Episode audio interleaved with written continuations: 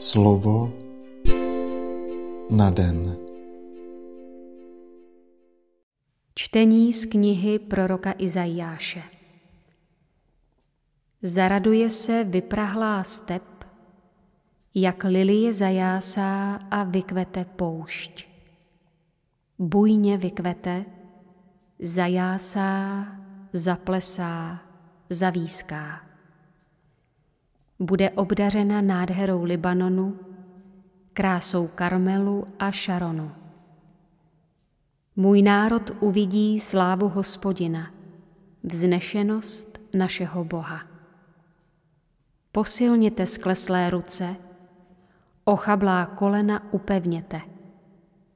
Malomyslným řekněte, vzmužte se, nebojte se, hle, Bůh váš přináší odvetu, odplatu božskou. On sám přijde a spasí vás. Tehdy se otevřou oči slepých, odemknou se uši hluchých. Tu poskočí chromí jak jelen a zaplesá jazyk němého, neboť na stepy vypříští vody, potoky na poušti.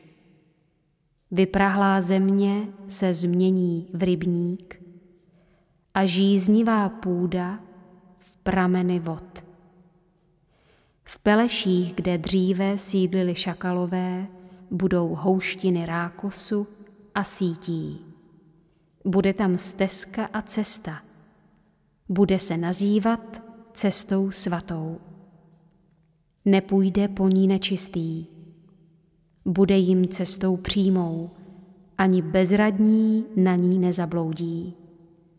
Nebude tam lev, dravá zvěř na ní nevstoupí, ani se tam neukáže. Jen vysvobození po ní půjdou. Vrátí se ti, které vykoupil hospodin, s jásotem přijdou na Sion. Věčné veselí bude jim věnčit hlavy, dojdou radosti a veselí, prchne starost a vzdychání. Slyšeli jsme slovo Boží. Slova svatého Evangelia podle Lukáše.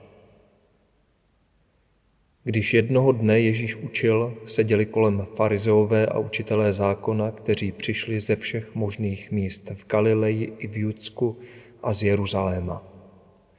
Moc páně v něm působila, aby uzdravoval.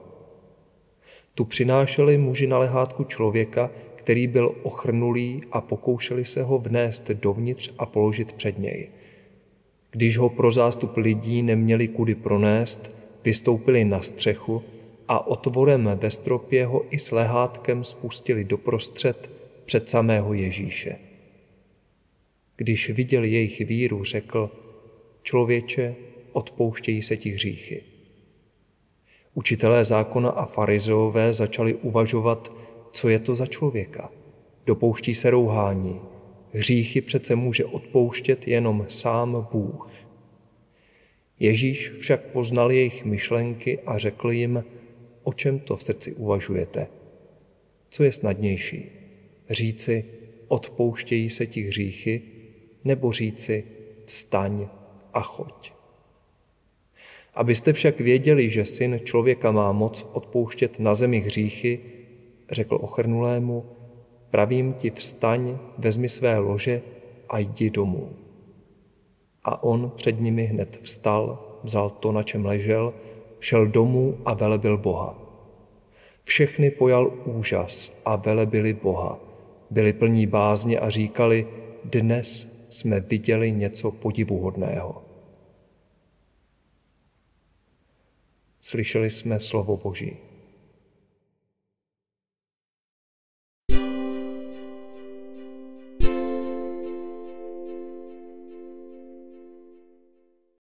Člověče, jsou ti odpuštěny hříchy. Této jednoduché větě, kterou dnes přijímáme, jako by byla samozřejmá, jsou dva výrazy velmi složité. Hřích a odpuštění. Slovo hřích má dnes význam převážně náboženský. V obyčejné řeči mluvíme o chybách, o nespravedlnosti, o zločinnosti a podobně. Chyby jsou nedobrovolné, jsou pochybením. Musíme se z nich naučit, jak jednat příště. Zločiny jsou zlé činy, ty se tedy musí potrestat, jinak by nebyla na světě spravedlnost. Jak se do této souvislosti hodí slovo odpuštění? Vlastně tam nemá místo. Užíváme tohoto výrazu v jiné souvislosti, která je osobní. Říkáme, že nás někdo urazil, že se nás něco dotklo, že nás to mrzelo. Co to bylo? To není důležité. Bylo to však namířeno proti nám. Co máme dělat? První hnutí je to, které nás vybízí k pomstě, k odvetě. Ale objevíme v sobě i druhou myšlenku, která se dostaví v zápětí. Nemohli bychom mu to odpustit? Kde se vzala? Je to hlas Boží v nás, který nás vybízí, abychom se mu stali podobnými a jednali s lidmi tak, jak jedná on.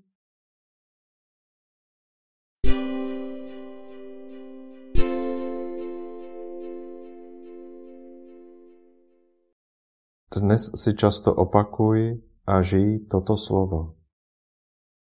Člověče, i tobě dnes chci odpustit hříchy. Slovo na den.